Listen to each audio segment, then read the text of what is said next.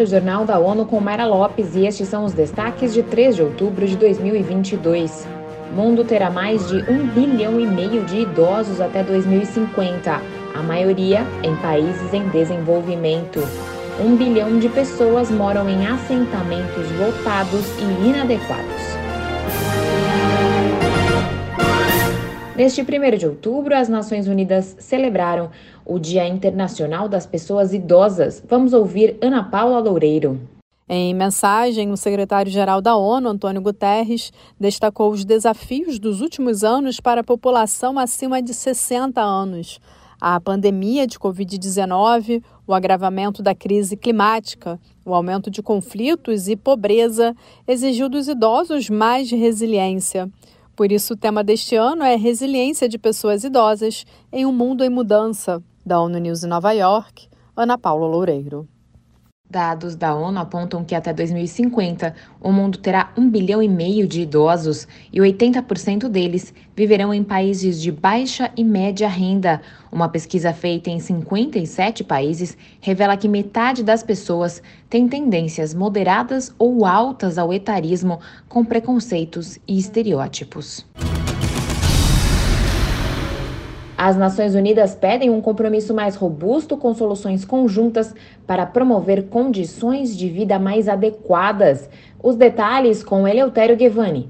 Cerca de um bilhão de pessoas vivem em assentamentos superlotados e casas pouco adequadas, um número que tende a crescer. A primeira segunda-feira de outubro é o Dia Mundial do Habitat. A data ressalta o poder e a responsabilidade humana de moldar o futuro de cidades e vilas. Atenção, não deixe ninguém e nenhum lugar para trás é o lema das celebrações de 2022 da ONU News em Nova York. Eleutério Guevan. A ONU defende a ação local para que as cidades e assentamentos humanos sejam mais inclusivos, seguros, resilientes e sustentáveis. A ONU em Cabo Verde está liderando iniciativas para apoiar as autoridades do país na mitigação dos impactos da mudança climática. Em três das ilhas cabo-verdianas, estas ações das Nações Unidas incentivam a criação de mil empregos em 24 comunidades rurais.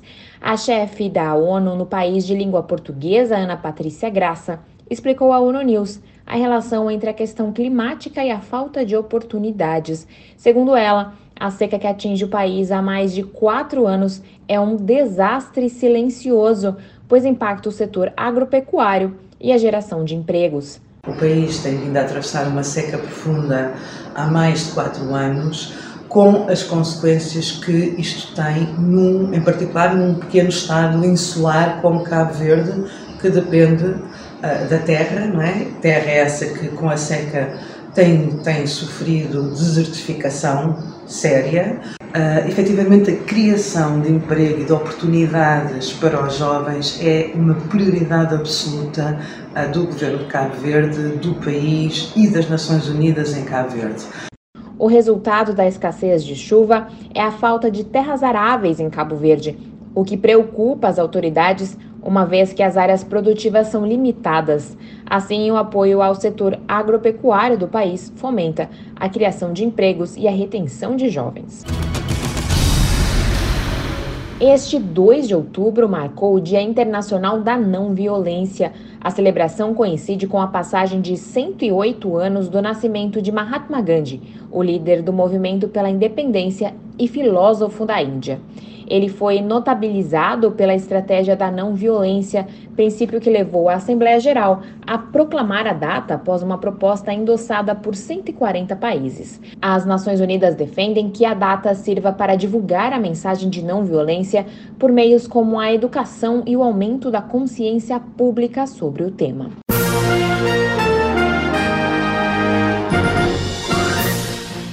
Este foi o Jornal da ONU. Confira mais detalhes sobre essas e outras notícias no site da ONU News Português e nas nossas redes sociais. Para nos seguir no Twitter, acesse arroba ONU News.